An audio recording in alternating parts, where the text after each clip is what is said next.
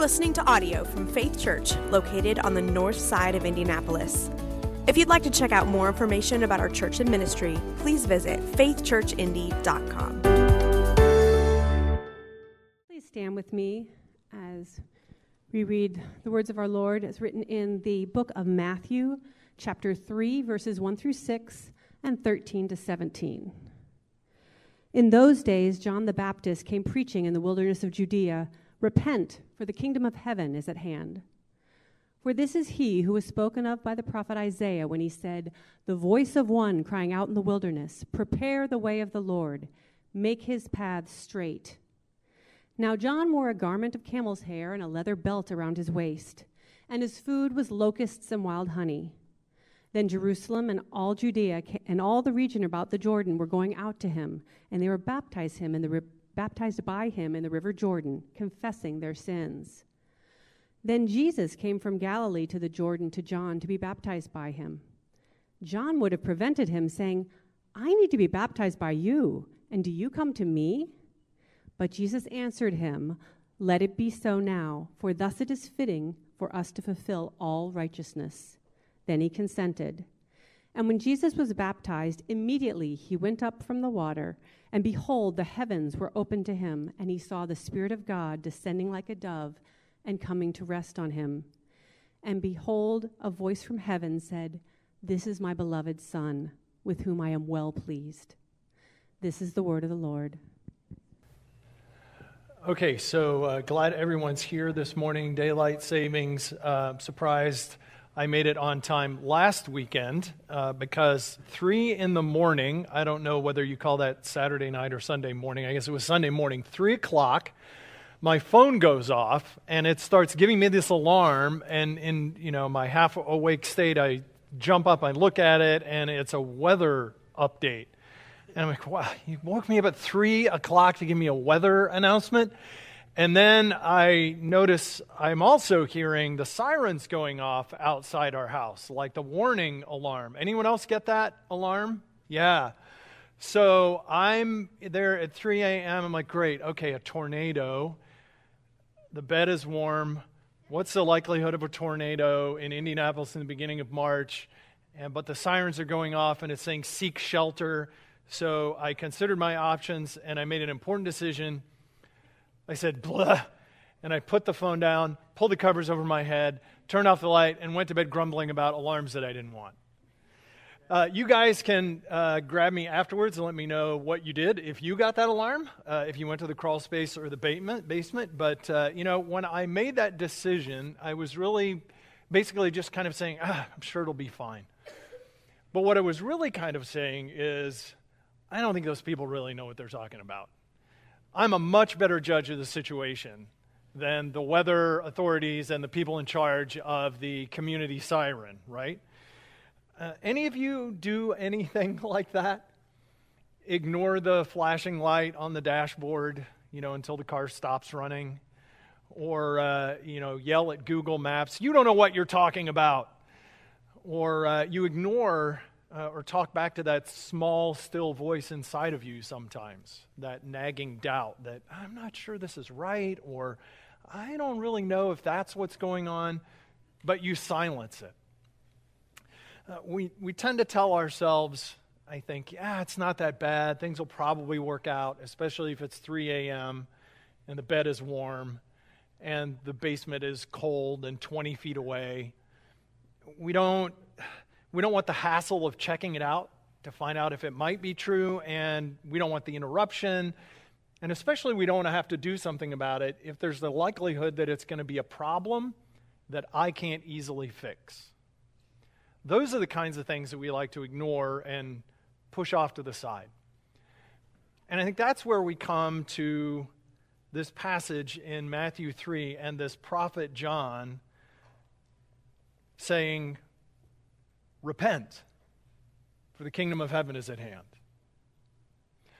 Now, that grabs our attention. It was meant to grab people's attention. And repent, we'll talk a little bit more about in detail. It means more than just be sorry for or even change your mind. It's, it's echoing the Old Testament prophet's call to turn away from our disobedience and come back into paths of covenant faithfulness to God. It's a warning, it's an opportunity, it's an invitation, it's a call for action. I, I think what John is getting at and Matthew's getting at here in recording this is that God is providing the rescue that we don't want to need. There's a rescue that we need, John is saying, but he's also acknowledging we don't really want to need that rescue. The rescue that John is talking about is, is in his message. The kingdom of heaven is at hand. That means the establishment of God's righteousness, his rule on earth, and peace and justice and wholeness, that everything will be the way it should. It's the age of the Messiah.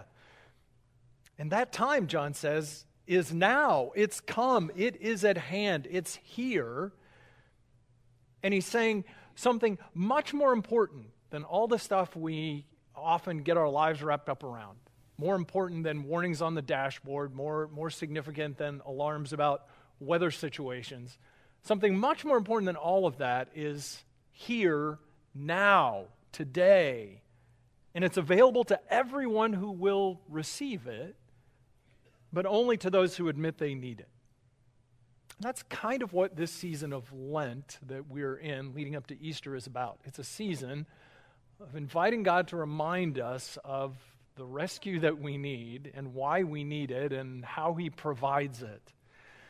If you haven't already, go ahead and turn in your Bibles to Matthew chapter 3. Uh, it's page six, 960 of these uh, black Bibles in the seats underneath in front of you, or your phone or whatever you use to access God's Word. Matthew chapter 3. John is saying here that he is only a messenger. He's not the message, he's not the important thing. The important thing is the one that he is preparing the way for, the one that he is sort of announcing in advance. He's pointing to Jesus, and especially, I think, to this message in verse 17 as Jesus is baptized and he comes up out of the water, the Spirit of God descends on him like a dove, and a voice from heaven says, This is my beloved Son, with whom I am well pleased. Matthew is encouraging us again, remember, to ask ourselves where do we hear that language? What does that make us think of? one thing that may come to mind that I think John, uh, John, that uh, John has in mind, pointing us to Jesus as he hears that language, is back in Psalm two, this uh, psalm about the royal son of David, who's also the son of God. Uh, these words: the, the Lord said to me, "You are my son. Today I have begotten you." Ask of me, and I will make the nations your heritage. The ends of the earth will be your possession. There's this divine king who rules over everything, who rules over all nations and peoples, and that also means he's going to rule over you and me. And the problem is, I'm not sure I want a king to rule over me. Honestly, there's a good part of me that would like to be the king and have people to rule. I'm not looking for a king, I'm really looking for a servant, if I'm being honest. But uh, there's a problem with that. We need good leaders, we need good leadership, and I don't make a very good leader. And the other problem we may have with this is that some of us may have experienced really abusive, authoritarian, domineering leadership in a sense of being under someone's thumb who, who took a position of authority and used it to abuse and control. But we need good leaders. In fact, more than that, we need the good leader. And I think Matthew is pointing us to this that God provides the ruler that we don't want to need. We need a ruler, but there's a part of us that doesn't want to acknowledge that we need that ruler. You know, we're watching in real time, of course, a, a horrible war unfold in Ukraine, an unjust invasion of another country. And among all the other things that we're seeing and experiencing and responding to, in some ways, it's a model of different kinds of leadership. On the one hand, you have a totalitarian leader of Russia who has a position of authority and is using it to oppress and to lie and to manipulate, to control, to take advantage of, to threaten, to, to exercise his authority in brutality and ruthlessness. And at the same time, we see modeled in President Zelensky a kind of leadership that is inspiring because it's selfless, it, it's courageous, it, it speaks to the best part of ourselves, the things that we want to be like courage and bravery and faithfulness and self sacrifice on behalf of something bigger than ourselves. Now, I, am definitely not saying that, uh, you know, this is a, a example of you know Putin being Satan and Zelensky being a godlike figure at all. Zelensky is a man like any of us. He's certainly not sinless, and he's not even claiming the name of Christ. But I think we could say that all good exercise of authority in some way is reflecting what Jesus' kingship is like. That there's a selflessness, a faithfulness, a goodness, a compassion to it. And John is pointing us to Jesus as the one who is the Son, who's the King. And back in Psalm 2, in this messianic king is being invited, we're being invited by God to kiss the Son, to embrace him, to lay hold of him, to grab onto him and identify with him as the king that we need, as the good king that we need. There's a good news in that because the world is broken. The world is a mess. Not just in Ukraine, but Myanmar and Lebanon and Syria, Algeria, and China, and our own nation, and our own communities, and our own families all the systems and rules and laws and places of authority, they're broken. And Matthew through John is pointing to Jesus as the one who says, Help is on the way. There will be justice. There is a king who will rule in righteousness. And that's good news that calls us to acknowledge him as the king as king over our lives. The, the response is to embrace him, to submit to him, as much as we hate that word, because we're all going to submit to someone. And I don't make a very good king, and neither do you. And that's part of what Jesus is coming to solve for us, to be the ruler that we don't want to need, but we need. And, and that idea of submitting is, it, it rankles us. It, it, it, you know, it's like rubbing fur the wrong way.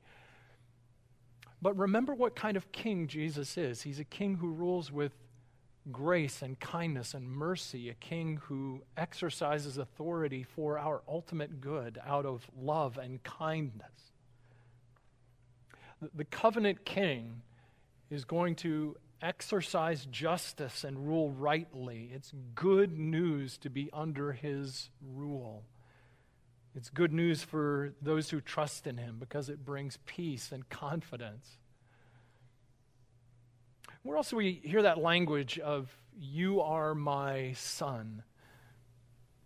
Uh, remember, we saw last week, uh, looking at Matthew chapter 2, this echo back to Hosea 11 and this uh, message of Hosea saying, Out of Egypt I called my son.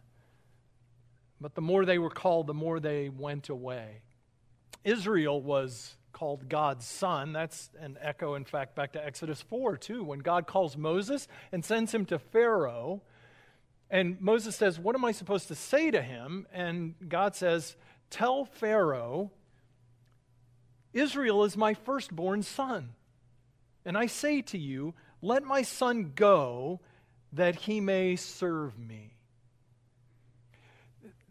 what I think John is getting at here is that we are called to reflect what God is like as sons and daughters made in his image. As God's children, we're, we're meant to be his representatives here on earth. And God is providing the representative, again, that I don't want to need. Because I don't make a very good representative of what God is like. Adam and Eve blew that calling, right? They, they messed it up, but God did not give up. He called Abraham and he said, Okay, Abraham, I'm, I'm, setting you aside. I'm calling you to be my representative on earth. And, and through you and your offspring, all the nations of the world will be blessed. And Abraham and Moses and David and all of the offspring failed. And you and I stand in line with them because I don't make a good representative of God on earth. I'm part of that story of failing to reflect what God is like. I was uh, running a little bit late to church this morning. Uh, I was coming down uh, Westfield and getting ready to turn onto 91st Street, and uh, there was this van in front of me that was not going as fast as it needed to go. And uh, I was just about to, you know, pull up really close to that van and, uh, you know, maybe debated flashing the brights at him, and then I thought, I bet they're going to turn on 91st Street. This is going to be a really bad look if I'm tailgating someone and, you know, like trying to swerve around them and then they pull into the church parking lot. Not a good look for the pastor, right? And then I thought, what difference does it make whether they're going to church or not? And then I thought, what difference does it make whether I'm a pastor or not?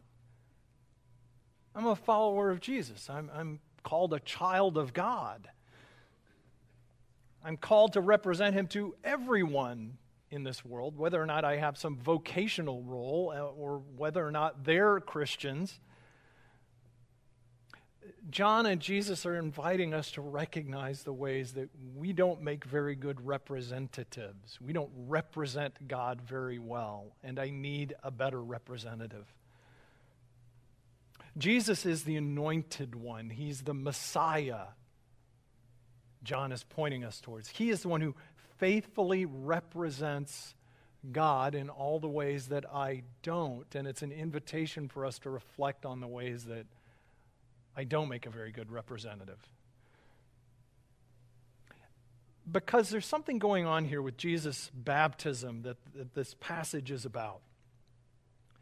Jesus goes to John, and John says, Wait, I, I, need to be baptized by you. You're coming to me. And Jesus doesn't correct him. Jesus doesn't say, Yeah, you're right, but, you know, let's just go through it. No, he's, he's acknowledging, No, I don't need to be baptized by you, but we will do this to fulfill all righteousness. commentators go back and forth exactly, you know, various things that that means. I, I think the, the best way of understanding this is uh, Jesus is obeying in our place. He is doing the right thing to accomplish God's purposes. In fact, he is identifying with us as sinful people in need of washing and renewal, even though he himself does not need it. See, this is, this is important and it's, it's good news. Jesus baptized, Jesus is baptized in a way to make it possible for us to hear for us what Jesus heard for himself. The approval of God the Father. Jesus is baptized to fulfill all righteousness, and the Father says, This is my Son the one I love, and I am pleased with him. And most commentators see a connection here between uh, this voice and uh, Isaiah 42, the, the servant song. Here is my servant whom I uphold, my chosen one, in whom I delight. I will put my spirit on him and he will bring justice to the nations. Matthew wants us to see Jesus is the beloved Son who is also the suffering servant. And, and draw those connections to everything that God says about what that servant will do and who he is and what he will accomplish. All these separate strands are coming together in, in this picture of what God is doing in Christ. And that's the third thing I think John is pointing us towards here that God also provides the righteousness we don't want to need. He provides the righteousness that we don't want to need.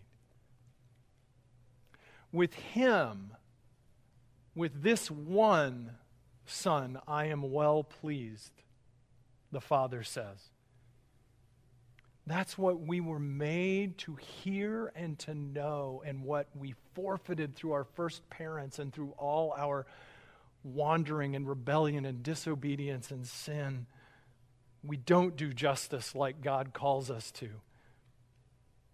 But Jesus isn't baptized for himself, he's baptized for us in our place to make it possible for us to identify with him and then know that that's what the Father says about us as his children. See, at his baptism, Jesus makes this embodied statement about his mission and his intention to identify with us. Jesus has come not just for sinners, but with sinners. He enters in, in a physical way down into the water of baptism that he doesn't need on our behalf. It's a body language statement that says, I am with you, I am for you. Jesus later is going to talk about his death on the cross as his baptism, saying, I have another baptism to undergo. And, and I think we can say, we can draw the connection to say that his water baptism is pointing forwards to that cross baptism. That both were expressions of his being with us in order to save us in order to, in order to make us righteous, in, in order to provide the righteousness that we need but do not have in ourselves. That goes back to John's call to repentance. It, it's disturbing, it's unnerving, it's unsettling because to repent means I, I'm throwing myself on God's mercy. I, I have nothing to claim, I, I, I have nothing to my credit. It's unsettling because it, it's inviting us to bring to the surface all the wrongs, all the sins, all the brokenness, and, and it's painful to have to acknowledge before God all our idols of comfort and pleasure and entertainment and self seeking and success and recognition. It's painful to have to go to someone that you've wronged and acknowledge it and confess it. And there's this part of us that recoils from that naturally or unnaturally and wants to say, oh, you know, it, it wasn't that big of a deal, or yeah, but look at what they did, or yeah, but you never, or you always. The Bible says there's only two ways of dealing with sin. Either we will justify it for ourselves, we will excuse it, we will tame it, we will be okay with it, or we will confess it. And the one way leads to death, and the other way leads to life and freedom. That's what God is inviting us to through John. That God provides a rescue through a repentance that we don't want to need. Uh, repent is, it's not as, you know, this, this simple thing of clean up your act, get right. That's not really even what God's getting at. It, it primarily means come to the God who is coming to you, who has come near to you. That's why John here is quoting Isaiah 40 back in, in verse 3. I'm the one crying in the wilderness, Prepare the way of the Lord, make his paths straight. It's announcing a time, looking forward to, to when the Jewish exiles would return back to the land of promise, and, and there's joy, and, and God's going before them to settle them in the land again. And, and now, in Matthew's story, John the Baptist is announcing a greater exodus, a greater return from exile, a, a return from the exile of sin and death and alienation towards God and towards one another both these passages in Isaiah 40 and here in Matthew 3 are, are saying that there's a hope, there's a reality, there's an invitation to return to the God who is seeking us, who's calling out to us. Repentance is simply acknowledging that I'm on the wrong path. I've been, I've been going the wrong way. I'm admitting that I can't get there on my own. It's reorienting everything that I'm doing and everything that my life is about around this new reality, around this announcement, around this person of Jesus. It, it's giving up and saying, I'm, I'm leaving that in order to have this.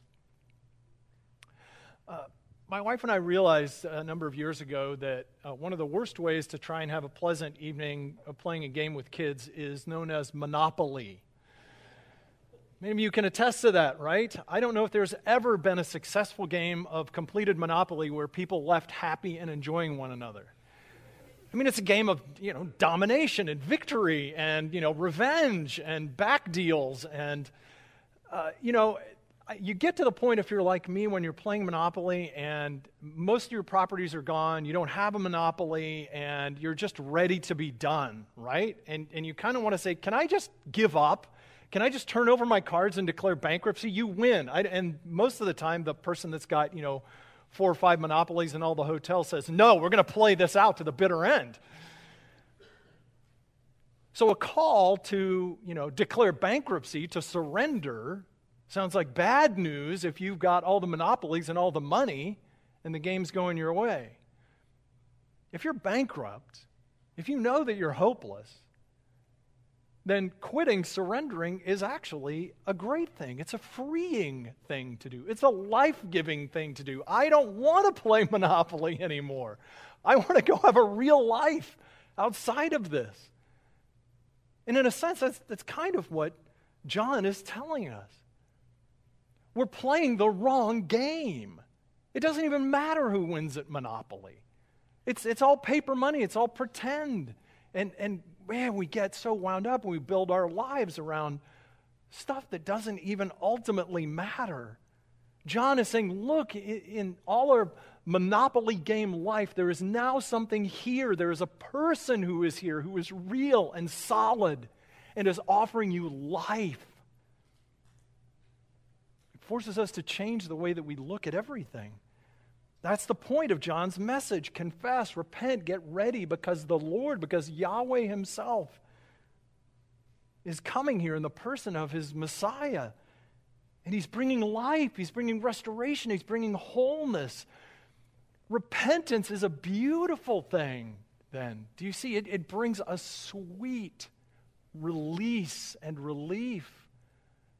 It, it's saying the pressure's off. I, I don't have to worry about all this. It's not about my record. It's not about me being better. It's not about me cleaning up my act. It, it means an invitation to stop playing games with myself and with God and with others. And it means God is coming to us to bring us home to Him and to home to our true selves. That's what God made us for. It is so freeing to declare moral bankruptcy, spiritual bankruptcies, to surrender, to give it up in a healthy way to the one who actually wants to give you everything, to give you life and freedom and joy and purpose and hope. It is freeing to say, I have come to the point of acknowledging I will never earn enough. I will never succeed enough. I will never parent well enough. I will never get enough recognition. I will never have enough experiences to really give me life. Repentance says, I surrender. I trust Jesus. I give myself to Him. I will listen to Him. John comes, in a sense, kind of like uh, this, this alarm, this, this warning that It's also an invitation, though, too. I mean, it would be a lot different story if that tornado really had come through at three in the morning and I wasn't here today because I couldn't be bothered to listen to the alarm and get out of bed. God always warns us, God calls out to us in good ways for our ultimate good. Yes, it, it's a warning. It's a warning to the proud, to the self righteous, to the self satisfied, to, to those who are full of themselves. But it's an invitation, it's a gracious invitation to everyone. And the only thing you need to accept it is to be humble and empty and needy and to acknowledge that before God. And at the center of that is this voice of God saying, This is my beloved with whom I am well pleased. That's what you were made to know. And John is saying, Look to Jesus because he's the only one that can give that to you. He's the only way that you will ever really know that and live in that and live out of that. Jesus has come to lift up every valley, to humble the high places, to make things straight and true in, in this world, in our lives, in ways that bring life and freedom and joy. Because he is the Messiah, he's the anointed one, he's the suffering servant, he's the king. All of it that we need, but we don't want to need, but needing is the good part that brings us into that life. Oh, embrace the Son. Embrace the Son. Let's pray.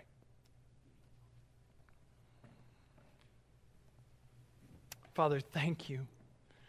Thank you that uh, Jesus has come to do what we could never and can never do for ourselves. He is the ruler that we don't want to need, the representative, the righteousness that we need but do not have in ourselves. Open our eyes, open our hearts, our lives to see and treasure Jesus and to follow him. Help us, Lord, to, to repent, to turn to Jesus from all the ways that we tend to wander off and build life on our own, to find in him life and love and joy from you that we are your beloved children in whom you delight because of Jesus. It's in his name that we pray. Amen.